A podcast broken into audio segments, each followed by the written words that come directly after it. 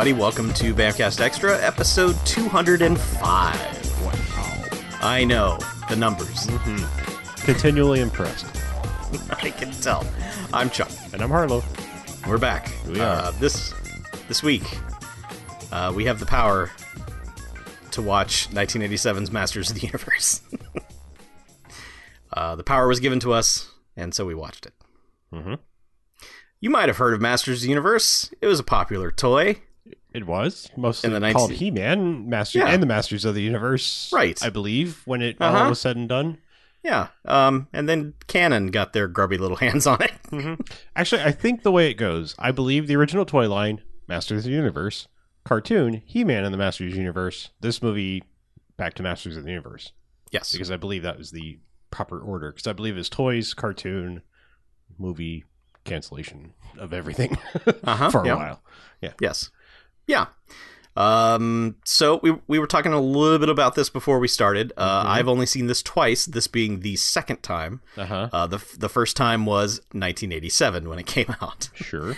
Uh, you are saying that you saw this more than once. A lot. Okay. Like I, I, I don't know how many times, but a number, Okay. probably greater than ten. Uh, Fair enough. Probably less than hundred, but greater than ten. I I remember. So I was I was 12 when this came out, and so kind of right on the cusp of I don't care about toys anymore. Sure. But I I do remember coming out of the theater thinking that thing didn't have any of the characters that I wanted to be in it. Like eh, on the He-Man side of things Mm-hmm.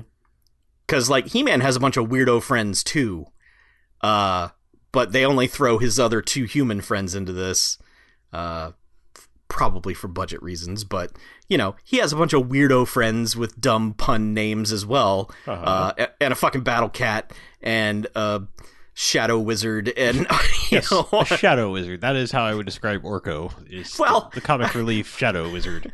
by that i mean he's a wizard and there's no he's Yeah. got nothing he's just a Yeah, shadow when it- when the cartoon cameras roll, he's all giggles, but then when it cuts away, he's just fucking necromancer supreme. He's just over there sacrificing. Hey, Battle Cat, I just need a little bit of your blood. Yeah. So yeah, they kind of have a stand-in for that character because they probably couldn't figure out how to make Orko work hmm uh, in this world. Um, but uh, yeah, so anyway, this is okay. So it's a cannon film, so that basically means everything but the kitchen sink is going to be thrown into this, and some parts will be okay, and then they'll probably run out of time before they can actually tell the story proper, and just be like, "Goodbye, everybody." Yeah, that's Um, accurate. Yeah. Yeah. Um, so uh, stars, you know, our our favorite Dolph Lundgren hmm as He Man, uh, who is probably maybe the least important character in this film for the most part. Like, he, there are large sections of these film where there, of the film where there's no He Man in it.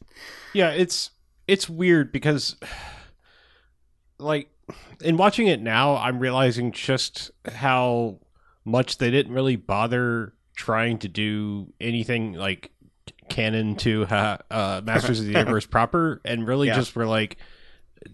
I feel like the director was just like, yeah, but I, I really wished I'd gotten a chance to make Flash Gordon instead, because like, and I mean like the 1980s Flash Gordon, like he, you Mhm. know, like really seems inspired by that. Because I mean, if you think about it, like Flash Gordon is supposed to be the biggest hot shit deal in that movie, but it's like the way that movie actually really treats him is just like, yeah, he's he's good. He's not the he's not perfect. He's just uh, a- maybe a little bit better than everybody else. But like, and that's and He-Man never really feels like a superhero. He's just like No. he's he, you know other than like he's not wearing any clothes really. It's like.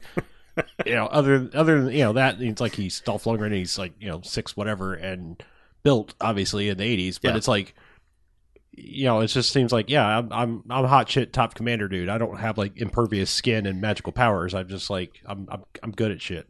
Yeah, because he- I he think he fires a gun more than he does like swing a sword in this. Really, his sword is barely used. He Yeah. comes across at well, you figure like he's going to be snapping dudes in half, and Mm-hmm. you know when he picks up a thing, he's going to throw it across the world. He, he, the movie gives off like a Hercules vibe, like oh he's going to throw this bear into the stratosphere, you know Sure. that kind of thing. He doesn't have that kind of strength. He No. doesn't. He should. He's he's fucking ripped and huge, and sh- but anytime he's in a battle, it's kind of like yeah he's probably going to win at the end, but it's not overwhelmingly so. It's just it, it it's odd. It's it's a whole weird thing because they're just like, all right, we're in Eternia and stuff is happening, and now whoosh, we're we're not there anymore. Yeah, it, it's it's strange just because like I'm not I. I look. I had a lot of the toys. I watched the cartoon, which I realize Mhm. now is fucking awful. Like, I mean, you know, Yes. it's one of those You cartoons. can't go back to it. Yeah, You it's one of those cartoons that just has like no value. Like even less than like Transformers and GI Joe. I feel like because it's like you realize, like the the lion, the lion, lion cats, the Thundercats and He Man formula was just like, hey, put your uh, character alone, but because kids can't stomach silence, just have them talk to themselves all the time. And since they were like mostly shows about one dude and not a team of dudes, there would Mhm. just be long stretches where well, there's just got to be dialogue because otherwise kids will tune out. So it's just it just seems like a crazy person walking around as an adult. You're like, what the fuck? What? Shut the fuck up! Like, but anyway, I, I digress. But Yeah, I, I would say like this is weird because like this feels like this is like their end of Empire Strikes Back, Return of the Jedi moment where they're like, hey, you know, like Skeletor is basically all but it when this movie starts, and like, Yeah. uh, you know, the forces of good are like pushed back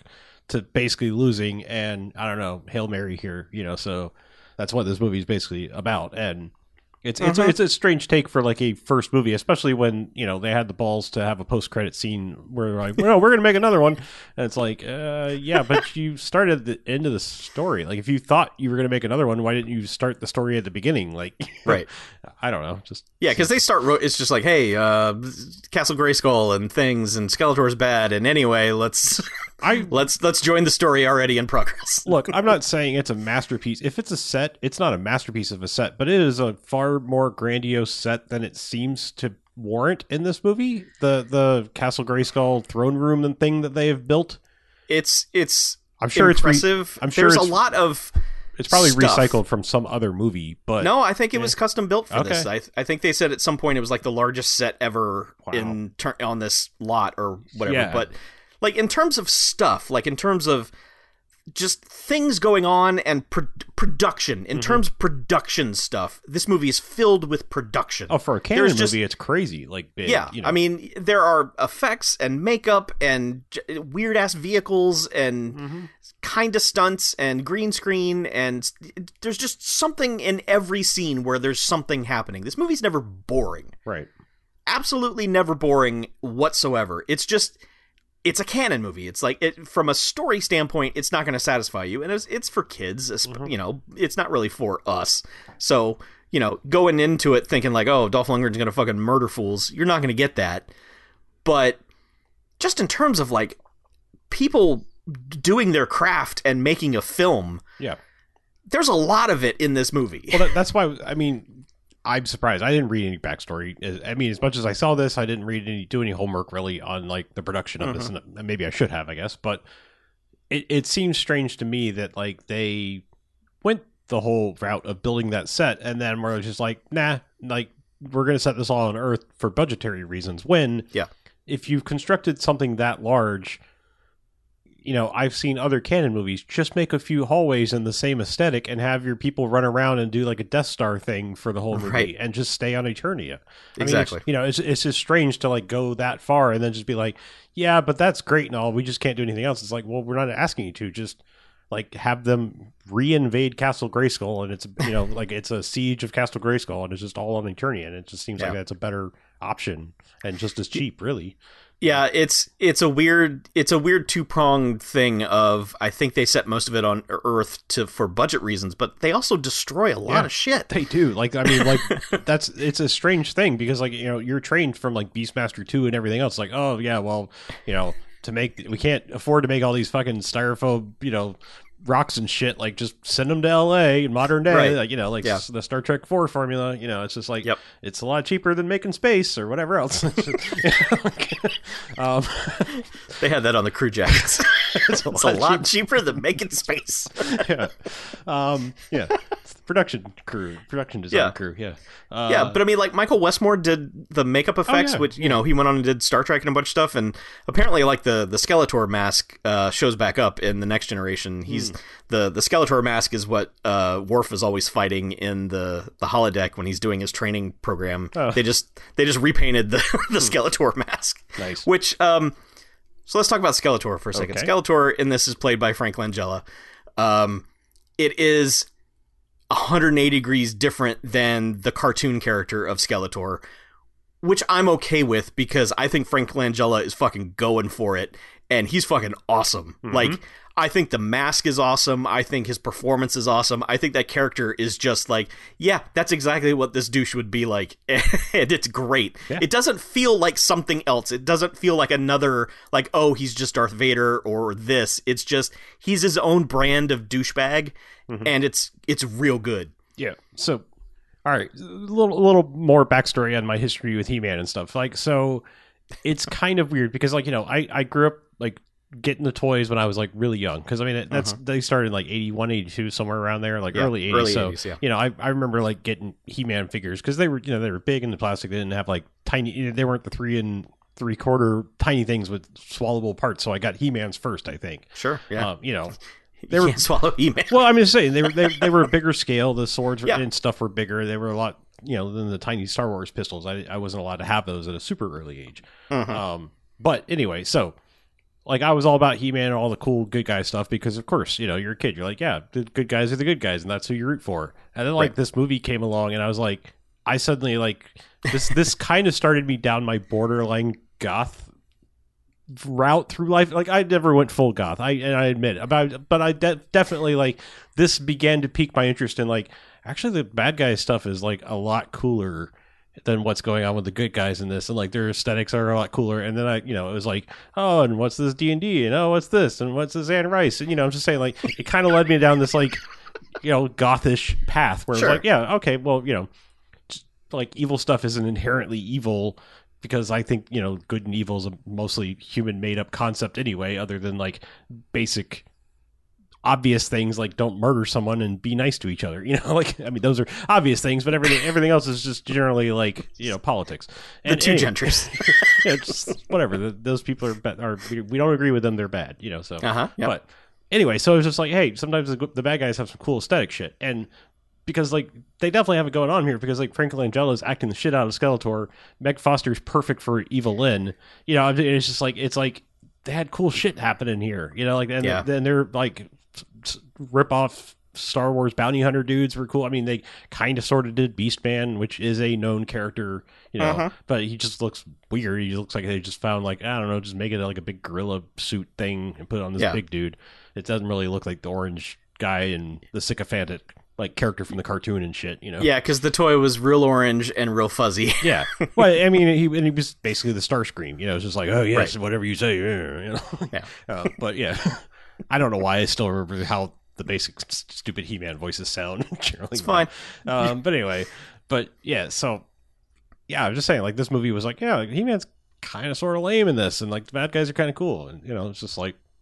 Yeah. I don't know, maybe sort of two sides things a little bit. No, I'm not I know that's a bad phrase nowadays. I'm just saying like it made me like reevaluate of like looking at things. I'm- It's a weird pivotal movie in a, in a strange way for me. it's it, it's it's very bizarre. But like I said, it was just like I was always way more compelled by the the bad guy shit happening in this movie. Yeah, well, I mean, they just they do assemble this team of good guys, but for the most part, it's not. it- they don't do a good job explaining what they're fighting for, No, not really. except to just get back. Mhm. Like, because they show up in California, and okay, so there's this the the, the Orko stand-in, which is just probably the worst thing about this film is that character. Um, oh, come on. Justice for Gwildor. Whatever. I right. if I, if I had to make a list of things that are terrible about this movie, that character would be near that. Okay, I mean, fine. He's he's Jar Jar esque, but I guess like I guess I give him a pass because you know again things that make me think like you know I have this despicable hatred for all things Jar Jar, but I have some like soft spot for, soft spot for this character despite being equally buffoonish and annoying, you know and. So it's just like, oh well, what happens if I had been seven in 1999 instead of 1987? You know? sure, right. yeah. Um, but so he's invented this this cosmic key that allows you to just go wherever, and then he's like, "Whoops, that was a mistake because Skeletor took it."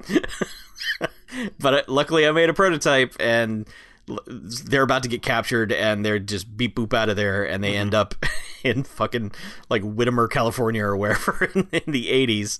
Uh, yeah, and it's and, just and then it's like it's it's very strange because like there's heavy-handed shit that doesn't need to be in this movie. Like it's Uh-huh. it's weird because like again, you come in like on a on a very dark final near final chapter of some characters' lives because then you've got uh Courteney Cox who like really this is kind of like her first real mainstream thing. She had been on Misfits of Science, I know this, but like, you know, that And she was in the Bruce Springsteen video. yeah, I mean, like she got her job on Misfits of Science because of the Bruce Springsteen video, thus be getting this. It's like you know, Yeah. it's a strange career path, but her, it's like her path is odd. yeah, Yeah, I'm just saying, like you know, this is kind of like first time it was like, oh hey, you know, like Mhm. you know, let's take her, maybe take her serious in this dumbass movie, maybe, but whatever.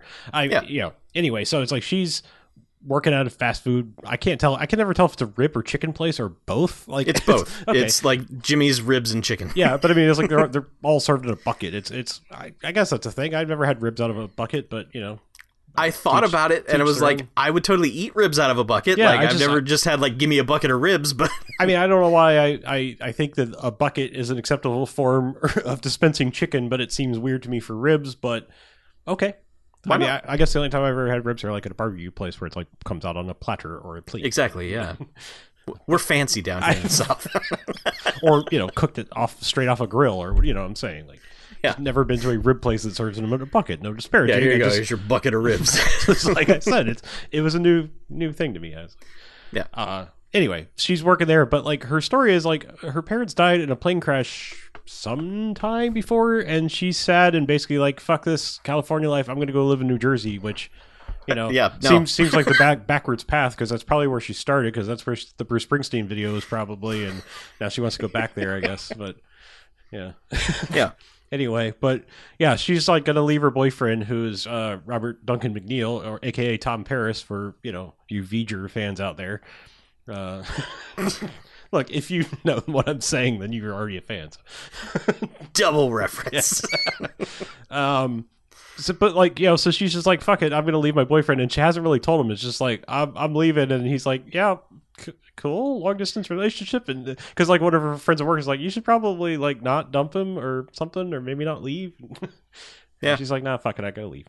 And you know, so like they're just having like their last day together before she gets on a bus for New Jersey, and just like they go to the cemetery to like so she could say bye to her parents, and then like they're like, hey, what's this thing? And they find the the cosmic key just laying in a hole in the cemetery. Meanwhile, He Man, Teela, and Man at Arms and uh not Orko fell Gwildor fell like you know a couple miles away or whatever through this portal Right. thing.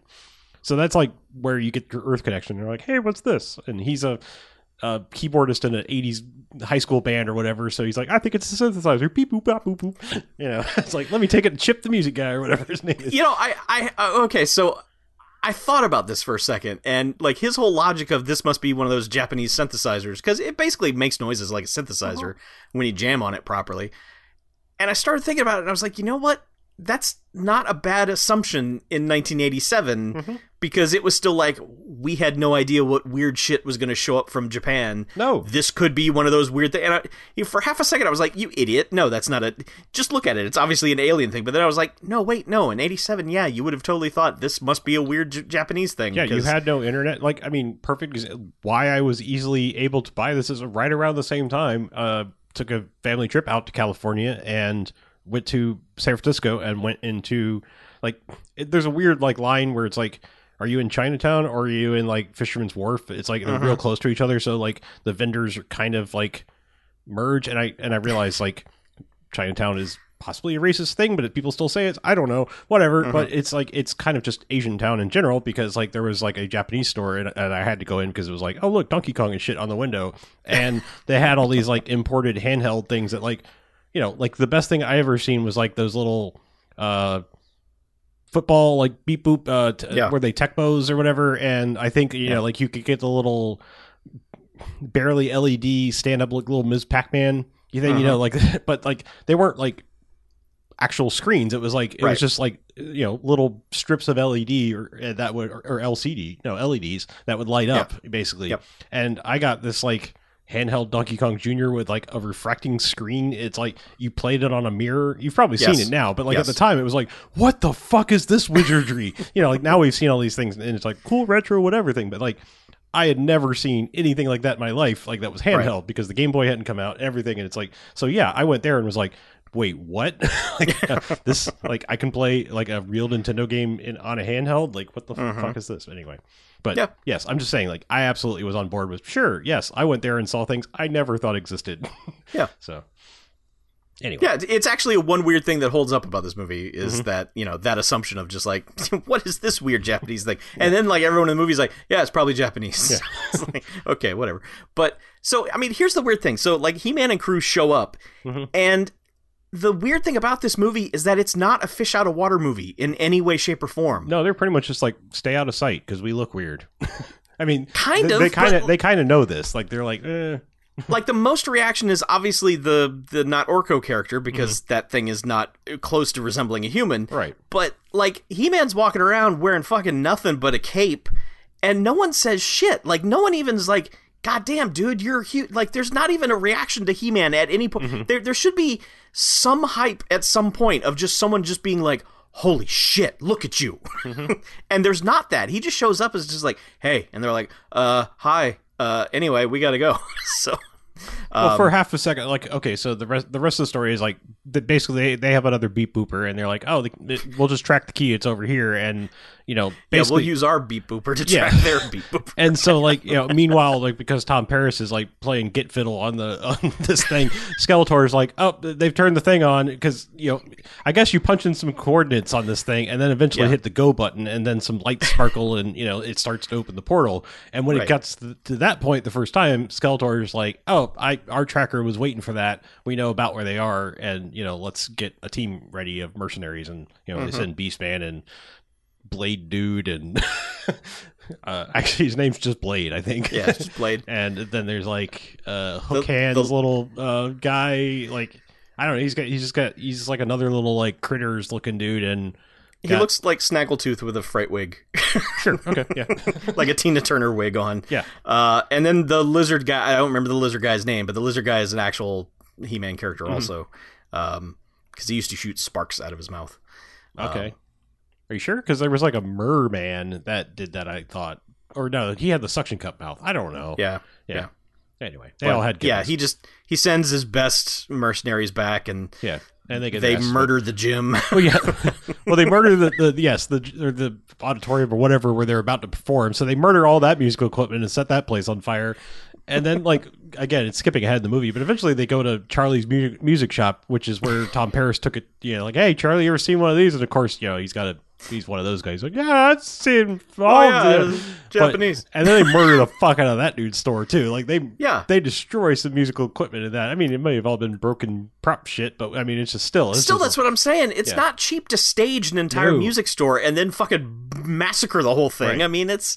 Yeah. I mean, But- I'm sure this town was like, yeah, do whatever, we don't care. But I mean, it's movies today can't do that. You know, you look at all this shit on Amazon Prime. They like they can't even be bothered to actually go into a store, let alone blow one up. yeah, I mean, if you think about it, like between just two Dolph Lundgren movies and The Punisher and this, like, and two scenes, like, Yeah. there's probably the most like property damage in two scenes that feature Dolph Lundgren. Actually, no, he does he show up in the music shop or do they just wreck that shit? Yeah, I no, he think doesn't. he's there. no, I think yeah. yeah, I think Tom just runs away or whatever. No, that was Yeah. when it was the the cop and him. I don't know. It doesn't matter. Yeah, Whatever, They, they all get split up at various Yeah. times in But- various factions. So and- so basically, like they come after you know Courteney Cox has been left alone as he goes to like, hey, I'm gonna go ask my music buddy if he knows what's there. And she's like, I need some time alone. And all the bad dudes basically show in and start like, you know, where's the key? And we're gonna murder you. And uh, so she runs and basically runs right into He Man's arms. Which and for half a second she's like, no, get away, weird dressed, tall, naked dude. And then he's like, I'm not gonna hurt you. I'm He Man. He's like, oh, she's like, oh, okay, yeah, and Yeah. yeah, like just let me put my head right on your sweaty man boobs. And Yeah. uh, yeah, so you know, she just damsels out, and he's like, "I'll save you." Punch, punch, kick, kick, you know, pew, pew, and you know, and then it's just like we go. Get I key. do like when they round the corner and what's her nuts is just like he's just he's like we've been busy and she's like looks that way and Yeah. it's like whoa rare I mean, what the fuck is that all about settle down Courteney Cox is Well- a child I mean, I don't know if this was intentional, but like there was definitely always an air of like Teela totally want to get in He Man's pants, and he seemed to have no interest, which Yeah. is like kind of what leads to that uh, "what's going on" thing, where it's just like you text him with Man at Arms. I mean, Right. it's that's kind of like the beginning genesis of that. Besides just people probably being really high and deciding to reanimate shit like you know Adult Swim. But anyway, but like, I'm just saying there was always a very much of an undertone of like, yeah, he's kind of way more interested in Man at Arms, isn't he? Yeah. yeah. Yeah. Anyway, but so I'm just saying, like her saying that was totally on brand of like, damn it, he man, anyone but me. Eh, yeah. Anyway, but yes, so yeah, they just run around and eventually like finally hook back up with Tom Paris, but like now he has uh the principal from Back to the Future in tow. Yeah, James- Mr. James Strickland Tolkan. is here, Yeah. and he's the he's the one detective in town who's trying to figure out who burned down the gym, Mhm. and he just gets sucked into this and is just having none of it for I- most of ninety five percent of the time. He's fucking having none of it. I absolutely because it's it's because it's James Tolkan and he can pull this off. I absolutely love like I totally did, would not have appreciated this as a kid. That I absolutely love the exchange that he has with Tom Paris in this in the first scene where it's just like, "Hey, my girlfriend Julie or whatever, she's in there," and he's like, "Hey, Mister, you're not going in there. We swept the place." But yeah, my girlfriend, he's like, "I- "No one's in there," and he's like, "Yeah, "What are you gonna do?" You know, he just starts getting like, "Yeah, why don't you do your job?" And like, why are you why are you writing things down and just go police? And then like, I just love that he's like, "Hey."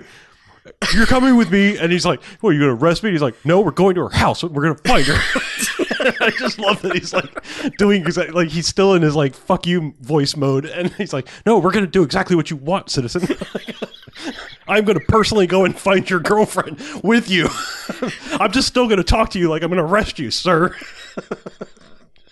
it's just it's Yeah, really great It's weird Because The they just hop- the- they- his tone does not match his, his what he's saying. but they hop in the car and go to her house. She's not home yet, but calls her own house, and he uh, and uh, James Tom Paris picks up, and then for some reason immediately goes into spy mode of like, yeah, no, Julie's not here. right. And I Thanks don't- for calling. I don't know why. like, I really do, like don't know why he's being cagey with the police Yeah, at this point. I don't know. Like, there's no reason to be. But No. yeah, yeah. Do, I still have. Do you? I still have the thing. Uh huh. Yeah. Yeah. but yeah. And anyway, like of course, like they eventually go to all meet up there, but of course the bad guys show up basically too and, and wreck the shit out of this place as well. Like Yes. not not not before like, you know, like they just help themselves, like uh not Orko like goes through all her shit and just like, look, I found some human clothes. yes. we even skipped the scene where he was having dialogue with a cow that they first found. like they landed on Earth, he's, and they're like, "Is this one of their citizens?" And he's like, "Let me try to communicate with it." Moo. Also, this guy- this is being played by Billy Barty, by the way. Like, he just Yeah. famous, you know, little person actor Uh-huh. Billy Barty. Just he's pretty well known, but yeah. Yeah. But seemed like a good sport, man. He's fucking going for it. yeah. Um. Eventually, like Skeletor shows up and has like a parade through town.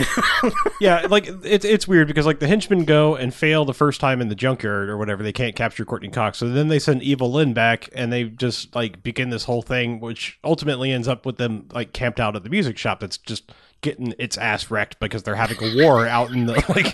You know, like I don't know if a place can get its ass wrecked, but this place did. this certainly did. but the, and like, I love, I love that. Like so, a co- like the humans are back in the storeroom, Mm-hmm. and they act like this little tiny wall between like the front part and the back part. Like the back Mm-hmm. part is just like, I wonder what's going on out there. Meanwhile, the front part of the store is just on fire and exploding, and just this- grenades and the storefront was made with the same walling materials for the Force of Nature uh, c- apartment complex in Puerto Right. Rico. yes, because like the completely soundproof, like they're just sitting back there like, well, I hope Yeah. everything's okay out there. I, I, know, I know we're not talking about Force of Nature, but one other thing, I just want to shit on that movie real fast, just since I brought it up. The other Why thing not? about the soundproofing of the apartments, there was like a Category Five hurricane happening outside, and you could perfectly hear all the dialogue. I know. Like, never once did you hear rain or anything hitting the windows. Or, yeah, I, I don't know why they evacuated that building because like it is the strongest yeah, I just structure to ever be built. right. Anyway, but so yes, they're just like eventually like someone or uh, there's a whole back and forth. They're like, "Give me the gun," because they, they basically got uh, James Tolkan's gun away from him. We're like, "No, you don't understand." like, yeah. Any, anyway, like. It was this whole dumb thing, and basically, like Mm-hmm. they, they guilt Teela into going out and join them. And when they open the door, like, damn, there's a war going on out there. It's like, no fucking shit. Like, did you not hear that? Yeah. Yeah.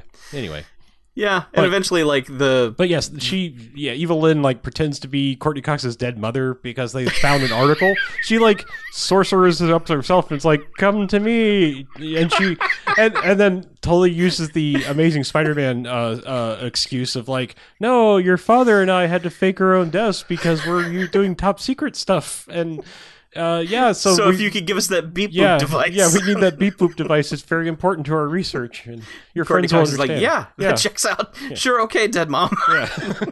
yeah. And goes to get and then of course like, oh hug me, dead mom, and then she's like, Thank you very much. I'm Evelyn. she doesn't sound like that at all. yeah, she I'm great at voices, so- second. yeah, it's real weird. yeah, I'm like you know, That's Paulin, not Evelyn. yeah, no. Um, but yeah, Skeletor finally comes through the portal, and he's like, you know, cool. Uh, he's General Zod at this point. He's just all he wants is He-Man to kneel. That's all he. That's all he wants. Yep. Uh, And- that that's like his downfall too. Is that he doesn't matter. It, it doesn't matter what else is going on. He's just like, okay, first He-Man has to kneel to me, and like there's like a hoverboard fight throughout town, and Sure.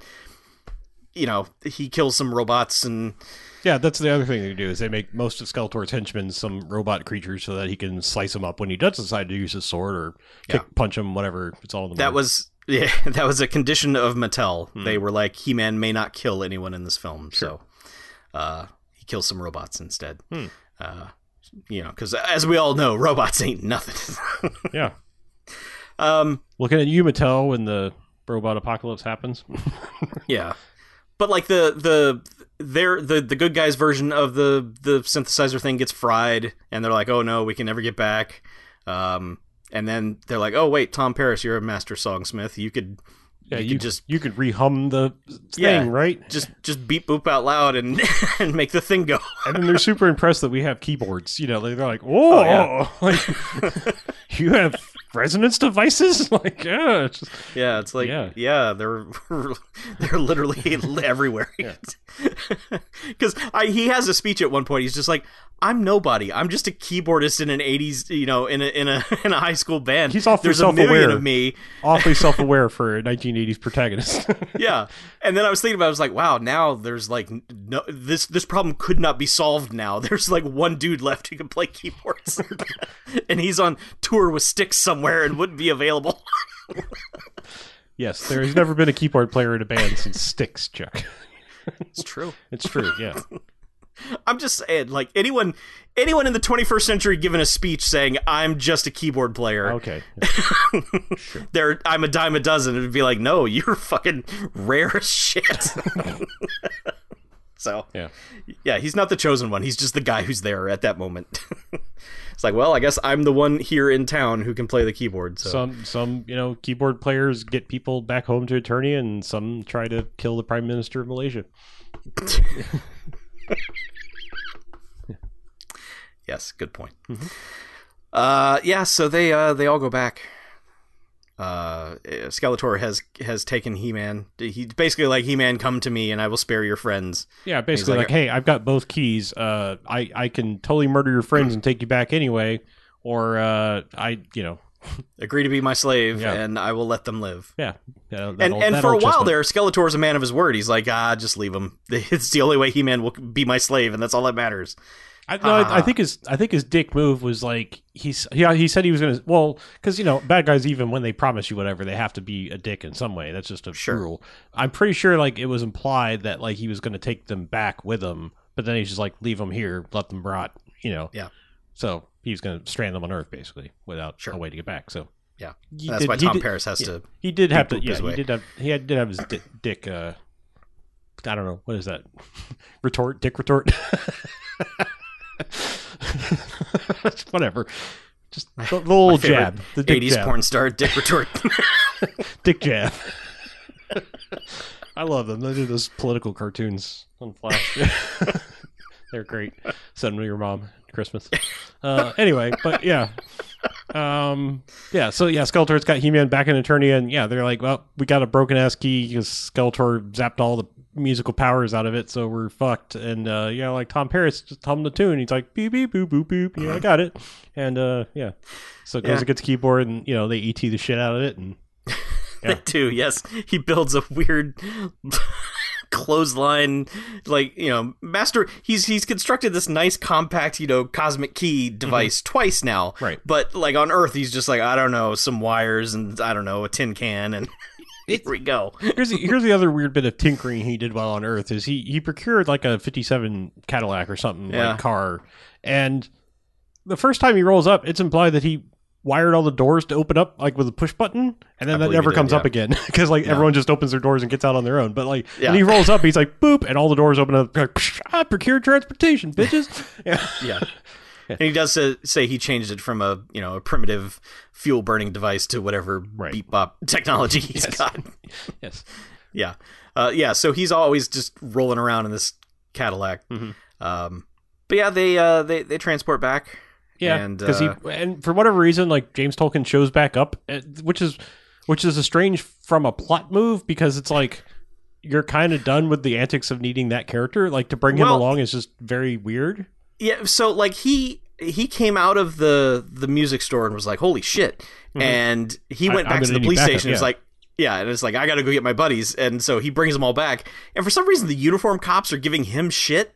Like that's not how cops work at all. Like at at all. Mm-hmm. But he's just like, no, it's you know they were right here, and the uniform cops are like, sure, dude, whatever, Mister Strickland, you dumb son of a bitch.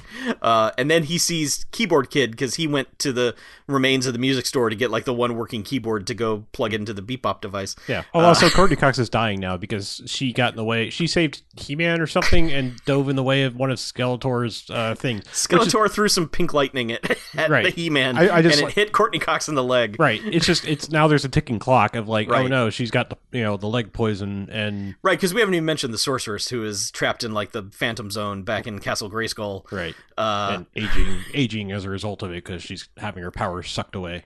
right. It's weird. Like okay, like I I no I every scene has like ten things going on in it. this is this is nothing against the dear Mrs. Pickles because I love her name, but like it's a little strange for me just from a He-Man standpoint that like they cast someone as old as her. I know. No, I mean it's like I think they just like heard sorceress and they're like, oh yeah, female Merlin, get that. And it's like you know, sorceress was like hot. I mean, she wore wore a word bird bird costume in the cartoon or whatever, but it was like she was a young lady. Maybe not. Yeah. It was maybe magic or you know. Uh, Well, maybe she she'd already been imprisoned at this point. But for, no, I'm saying like in the end when they're like she's free, it's like she goes back all right, to she like does just go back to regular. 40ish, 50ish. You know, it's like Miss- it's not Pickles. young hottie. You know, like Right. you know, I'm just nothing against the dear Miss Pickles. I'm just saying, Yes. like you know, it's it's just it's a. I think it's just like someone was like, yeah, sorceress. That must be a Merlin type. Yeah, get get get the pickles. I wonder when she would guest on Friends as Courteney Cox's mom if they would sit around and chat about Masters of the Universe. and then Elliott Gould would wander in and just be like, "Yeah, it was a sex symbol." I know, weird, right?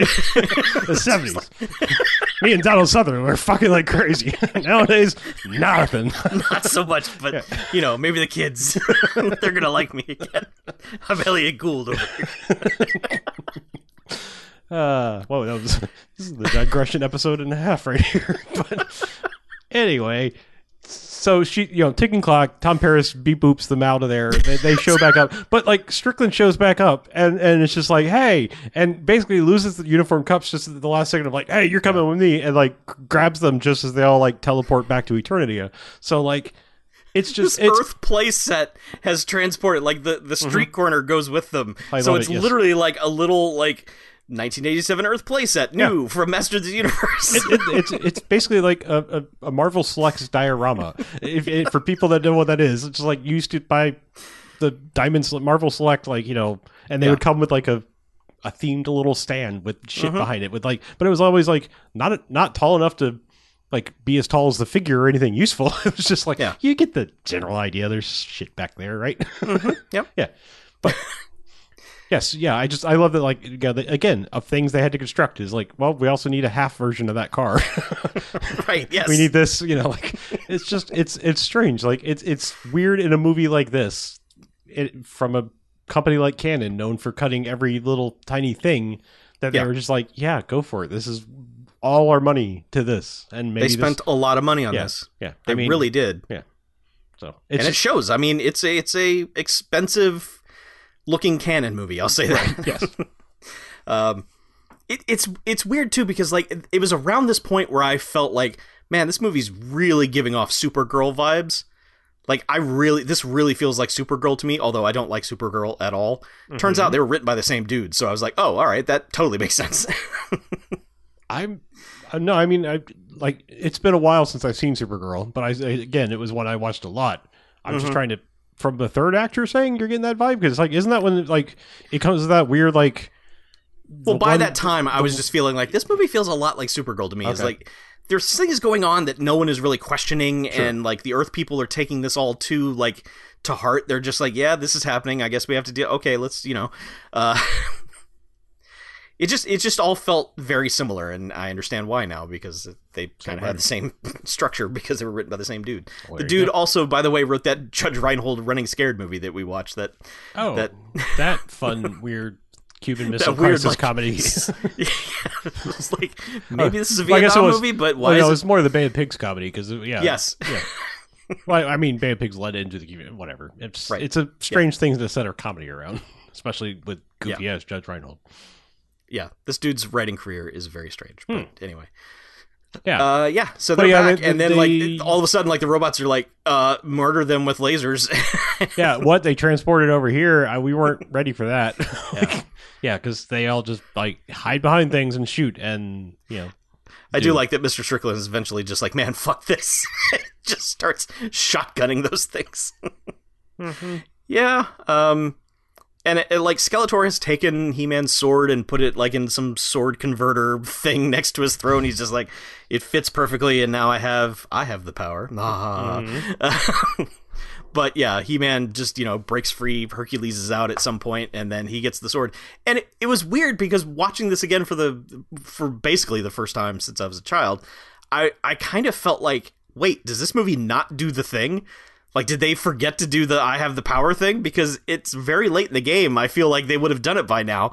Uh, but yeah, he does it. He goes and gets the sword and says he has the power. And uh, yeah, then pretty much like everyone leaves and the room gets dark and he fights Skeletor. yeah, it's yeah, it's a stylistic choice, but like I, I do appreciate it's actually not. No. So what happened was is that they they had to stop filming before the ending was done because they ran out of money. Mm. and then a month later they got to go back but the sets had already been kind of struck. So they had like the general outline of where the sets were and they just lit it with a spotlight Oh, and said go. So yeah you think it's like well this is an interesting style choice. No it was cannon being cannon basically of just this Well- movie also almost never got finished. Yeah, I mean, all right. So i- from a from a finished standpoint, it feels like a, a style choice only because it's like the bad guys basically the, do the typical bad guy thing. Like at, Evil Lynn basically walks over and is like, "Yeah, fuck this shit, we're out. Like this is not this is not going to end well." right and so they basically abandon them, and like you know everyone else is over shooting robots. So it feels like it's this like you know operatic like final spotlight fight thing where it's like oh Yes. it's, it's down to these two you know Batman and the Joker are gonna you know Yeah. they're equal. I mean down to so much that they're equal or two sides of the same coin is like the original plot line that even made it to the toys and was really never even carried over into I don't think anything else except for maybe like I think there were like I think the first like attempt at a story was like pack-in comics with some some of the first run of the fi- figures. yes The, um, and they they basically scrapped that going forward because like the, the original story was is like there were the sword uh, was split in two because if Right. you look like at the original He-Man figures, like one has a little notch and the other one has a hole, and you could put the put Skeletors and He-Man together. swords together, and that was supposed to be like the final form of the sword. And you know, so really like this was supposed to be like going back to that of like you know. You know these two can't exist without each other. Now they're going Right. to fight to the death. What the hell's going to yeah, happen? the, But- the comic didn't have any of the Prince Adam stuff, No, and yeah. and this movie also doesn't have any no, of that. no, it's just like he's He-Man twenty four seven. Yeah, yeah, Yeah, yep. And they fight, and it's it's uh, entirely possible that like they this movie could have been floating around in script land since the that original like they might have been Sure. like hey toys are coming out we we're thinking about getting a movie together right as a script and then someone this dude right around the Supergirl era may have just hammered out a Masters of the Universe script and they just used it, and it was all based on that original story for all we know. You know, Right. Right. I mean, because that would even make, that would even sort of make sense that he has the thing ready to go for his sword and his throne. You know, like like maybe they're like, Yeah. yeah, well, you know, he could be complete if he gets He-Man's sword. Blah blah. I got to charge up my Yeah. sword with your sword. but also I need the sorceress's power. I don't know, but Uh huh. anyway, Yeah. yes, they fight, and Skeletor like falls into the pit and appears to die, like the Emperor. Mhm. Um, and then, like I said, has a post credit like "I'll be back," but you won't, you won't be. Yeah. No. No, you won't. Yeah. Uh, but yeah, they they free the sorceress, and she's like, "Thank you, I'm Mrs. Pickles." Doesn't say that at all. the actress, by the way, is Christina Pickles. In case you're wondering why I keep saying Mrs. Pickles, that's not the source's name. It's just the actress who plays her's name. it's just a Yes. great name, yes. Tina, Um, Tina Pickles. Yeah, and uh, uh, like uh, Mr. Strick- Mr. Strickland's like, I'm gonna stay here because I got a lady now, and that's cool, and I got the sweet robe. yeah, he they paired him up with like some Eternian lady, like real fast, because like they was like, "Hey, thanks for helping us defeat everything. Take this lady as your Yeah. bounty or something." And yeah, it's And 'cause he even just says, gets like- a lady as a present. yeah, he's like, "What a retirement, huh?" Yeah. or whatever. And and I, Yeah, and it's not weird 'cause, like Orko- it's yeah, it's it, you'd think it would be the sorceress who would say something like this, but it's like it's not Orko who does it. Who I guess his key has some, I don't know, just this Well, is a, he's like, he's like, I'm gonna send you back, uh, Chris, Courteney Cox and Tom Paris. I'm gonna send you back, Mhm. and he's like, Are you sure you don't want to like go into the past or the future or do anything cool? And It's like, yeah, because I could just send you through time, even though that's never been discussed up until now. right Yeah. and and they're like no it's fine just send us right back and then they're like in the fucking portal and courteney cox is like no wait do the thing and they just they just peace out and then she wakes up in the most 1930s nightgown I've ever seen in a movie ever. It's just wearing a tent from head to toe, and is just like, "Oh, my parents are alive! Yay!" Yeah, it's like, like, the, it's like the, the, backstory were. was even worse than what we laid out because Right. like the backstory was she was supposed to go to the lake with them, uh, the but then she lied and said she had to study so that she could hang out with Tom Paris, Mm-hmm. and instead they got on a plane and the plane crashed and they died. So she was super guilty about that the whole time and kind of almost tried to take it out on Tom Paris at one point, and he wasn't having it. Yeah. Uh, she but yeah, no they- parents, but she'll always have Paris. But yeah, it's Uh. that weird movie thing where they've been transported back in time to before any of that happened, but with the knowledge that they have, so they I don't know, have to like live the previous year again, which like if I was in high school, that would fucking suck. I don't want to do that shit again. oh no, that would be awesome. Are you kidding me? If like I've high always school? high school, yes, I have always said like I- have picked a moment like like you know you know the theoretical of like you could ever go back in Sure. time to knowing Yeah. everything you know. I've picked the theoretical moment to like I've locked in, and it's like the Uh-huh. beginning. It's like the beginning of high school, like Okay. and because that's that's just the chance to do everything quote unquote right. You're Sure. you know, I mean, I'm saying like starting there, it's like okay, well, you know, like this really isn't this hard comparatively speaking when you've actually seen the real world. Uh, you know, yeah. suck it up, suck it up through college, you know, and then fucking coast for the rest of your life. Most Yeah, college okay. graduates, you know who That's you are. fine. Yeah, that makes sense. But I, I think I, for us, maybe yes, that seems ideal. But for someone who just finished high school to have to go Sure. back one year and just do all it- the shit again, Tom Paris might be a little miffed, but I think she'll take it for her mom and dad. She seemed to take it rather hard that they were gone. Yeah. So yeah, yeah, okay. Yeah. But yeah, uh, He-Man has the power, and Mhm. Eternia is saved, and Yeah, I mean, Right. I, I've always, even back then, I was like, I, the very, very end of this, I, I hate trite endings like this. Like, like Yeah. Ex- Explorers does the same thing, and I, I kind Yeah. of adore Explorers, but that ending is just like, what the fuck? Where did this come from? like, like, you know, it's just yeah. While I'm making, you know, Sure. Humphrey, Bo- Humphrey Bogart Casablanca references, just Mhm. strange. I just realized that's how that movie ends. I believe too is him quoting a quote. Uh, anyway. With Yep. another Voyager person in that movie. Holy shit! Voyager's the key to everything. yeah. which is a shame because Voyager sucks. It's not bad. It's the, it's worse than Enterprise. Mm, what? No, I oh, I don't know. Uh, you've confused me because the last season of Enterprise is awesome, but the first three are shitty. No way. No way. All right, Come on. whatever. We're not here to fight about Star Trek. Okay. Even though, like I said, I just, just made some weird connection to Voyager people, Voyager actors in the in the eighties movies with very similar endings. Yeah. Robert Picardo is in Explorers, by the way, in case you don't have to. He was the Doctor on Voyager. Uh huh. Yeah. Anyway, he's also in pretty much all of the Joe Dante movies. He is. Yes. uh, yeah, so that's Master of the Universe. Uh, It is. Yeah. it's, it's a thing. Um, I, I know we just talked about it for an hour. We also didn't scratch the surface as to all the stuff that happens in it. oh There's, no, no, no, no, no. there's, a a lot. of- lot. The movie is just full of stuff. I, I think I keep repeating that, but it's true. It's just there's there's not long drawn out sequences of nothing happening. It's just constant stuff. I mean, to the like the movie never has time to like slow down to the point where anyone's like, "Hey, what the hell is happening?" It's just go go go all the time and yeah, Dolph Lundgren is here and he's all sweaty and jacked and just deal with it. Go go go. Um it's weird. It's it's like a Doctor Who episode, but with a giant muscle man. so, um, I I I don't necessarily think it's a great movie. I, it, it's very typical of cannon. Around this time, this is kind of this is almost. If you look on the timeline, because Superman 4 was around this time, maybe a little after this, and I think maybe this movie's failure is why they cut the budget on Superman 4. Um, but this is kind of one of the real last hurrahs for cannon in terms of we have money and we're going to spend it. Um, as far as like a spectacle kind of thing goes from the 80s, I think it's a lot of fun.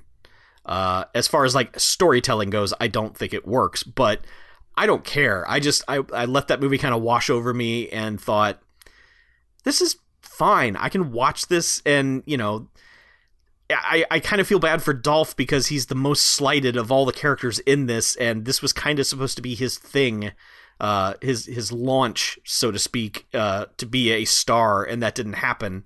But it's the movie's fault, one hundred percent, because it just doesn't give him much to do. Um, but I I'm gonna give it two jocks. I think it's an entertaining watch. I have a feeling when people pick this, they were thinking like, "Man, that movie fucking sucks. You're gonna love that," and I, it doesn't. It it has problems. It absolutely has problems, but it's pretty entertaining in a really dumb way. So there. Yeah. Um, I, I mean, I honestly have no idea how to rate this because I mean, this is just one of those Sure. things. Like I said, it's like it was a staple, somewhat of my youth. Uh, I- mean, I think if I'm being somewhat logical, I was actually thinking about landing around two jocks too because I have to admit that, like, despite like I, I would fight people who try to tell me like Last Dragon's not a legit good movie. Like, I mean, you know, like from a story. Oh, those people are wrong. Yeah, you know what I'm saying? Like, I mean, like that's, I'm just saying, like it's like that. That's that has a proper act structure, and like, okay, it has goofy '80s shit throughout it, and you know, it tells what- the story it sets out to tell. right. though. I mean, it is it is a competently made thing that tells the story. It just happens to be set, set in a weird place. Like you know, it that would be like saying like, oh God, Cabin Boy's awful. It just its story is awful. And it's like, well, no, it does exactly what the story needs to do. It's just everything about it is stupid intentionally. You know, like Yeah. it's you know, there's a difference. Like, and I feel like this movie's is yeah, it's it's it's broken from a standpoint, a story standpoint. Like, it, it doesn't. A lot of things don't make sense. Too many people are just like, yeah, okay, or people tend to freak out or be totally okay with the situation, unlike anything close to reality. Uh, like they're just like, man, I'm gonna flip out about nothing, and then like, yeah, so you're vouching for the weird alien people? Okay, cool. You know, all right, yeah, all right. Yeah. Um, yeah, people freak out about not Orko for like half a second, and they're just like, all right, well, you know, whatever. There's a elf guy from Eternia over there, I guess. Uh, Yeah. that's cool. his ears move. Yeah, but I mean, there there are little things that like you know feel like they're missing to make this more of an '80s staple. Besides it just being kind of cheesy, is like like you said, it, it's it's weird because this place feels completely empty. I mean, Skeletor's forces come out of a portal down Main Street of whatever town they're at, and there is nobody Yeah. doing doing a gawking like what the you know like Yeah, there's just, no townsfolk being like, "What Yeah. the hell's going?" It's like the town is just vacant. eh, yeah. like they're all moving away. Like they're Right. all just like, "We have to abandon the town." Yeah. It's weird. There should be like a oh god, we are being Right. you know taken over by yeah it's aliens. just, it, it's it's it's just it's weird little things that i feel like they failed and it's not you know everyone would just famously point to this to be you know being such a finan- finan- financial disaster for cannon and be like aha yeah suck it waterworld you know just people have that schadenfreude about things that cost too much and then Sure. fall on their ass. And yeah okay yes they probably gave too much money to somebody who was not ready to make this kind of movie.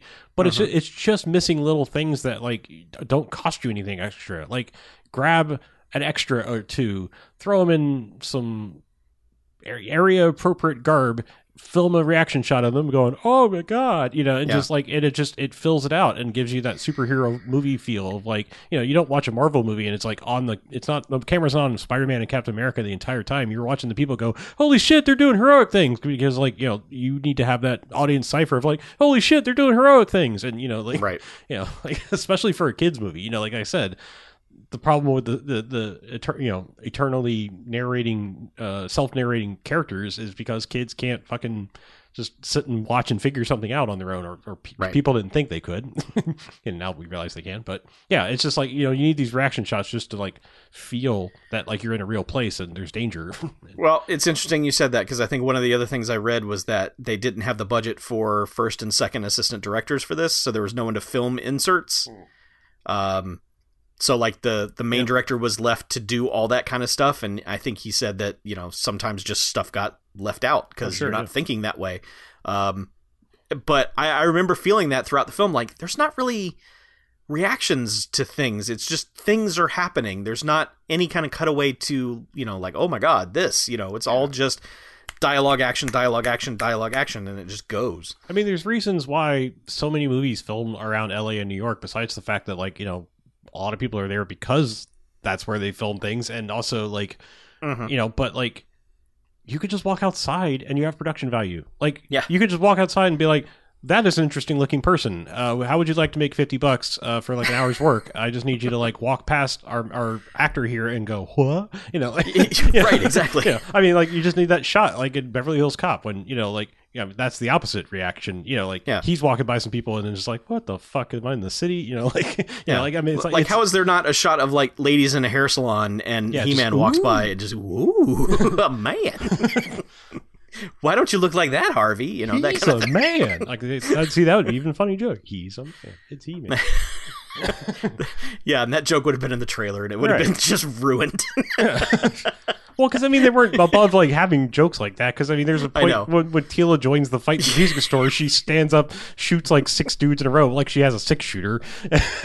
she could have shot them all and just been done with it if she had that kind of skill. And then sits, you know, sits down and is just like woman at arms. You know, like- yeah, which is like you're kind of like ah fuck you for the line, but also like. In the '80s, you're like, yeah, all right, girl power, you know, like, Yeah. you know, like, because there wasn't a lot of it going Yeah. around.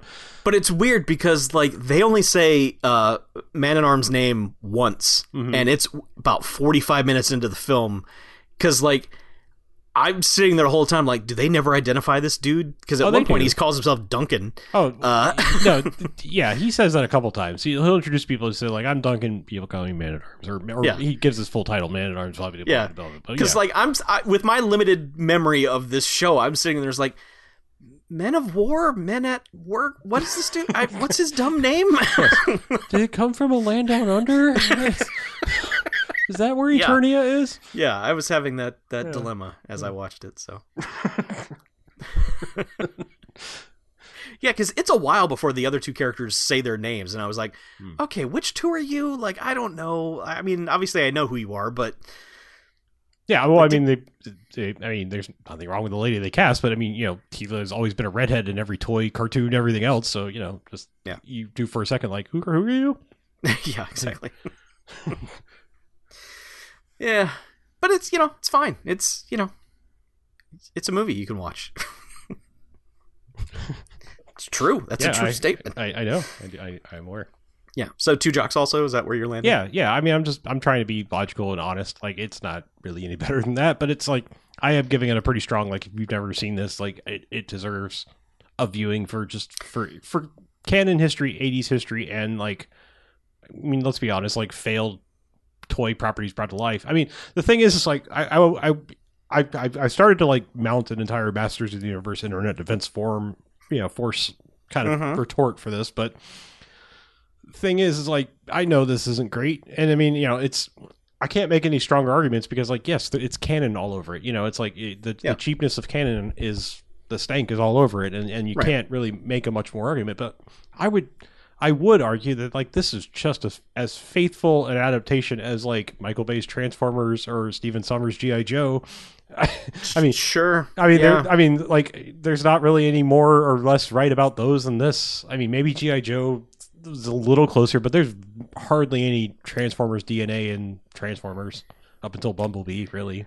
I, I would watch this over almost all of the Transformers movies. I, Yeah. I the Transformers movies are just They're hit exhausting. you over the head with stuff, and it's just I can't, I can't, I just can't. And this movie has a little bit of the dumb humor, but not. There's nothing really in it where you're just like, oh man, fuck you, movie.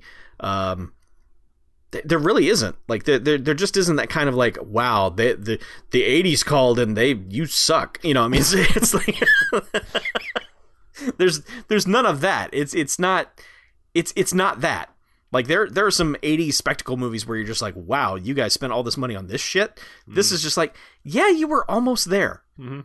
you, you almost had it but you're cannon. Right.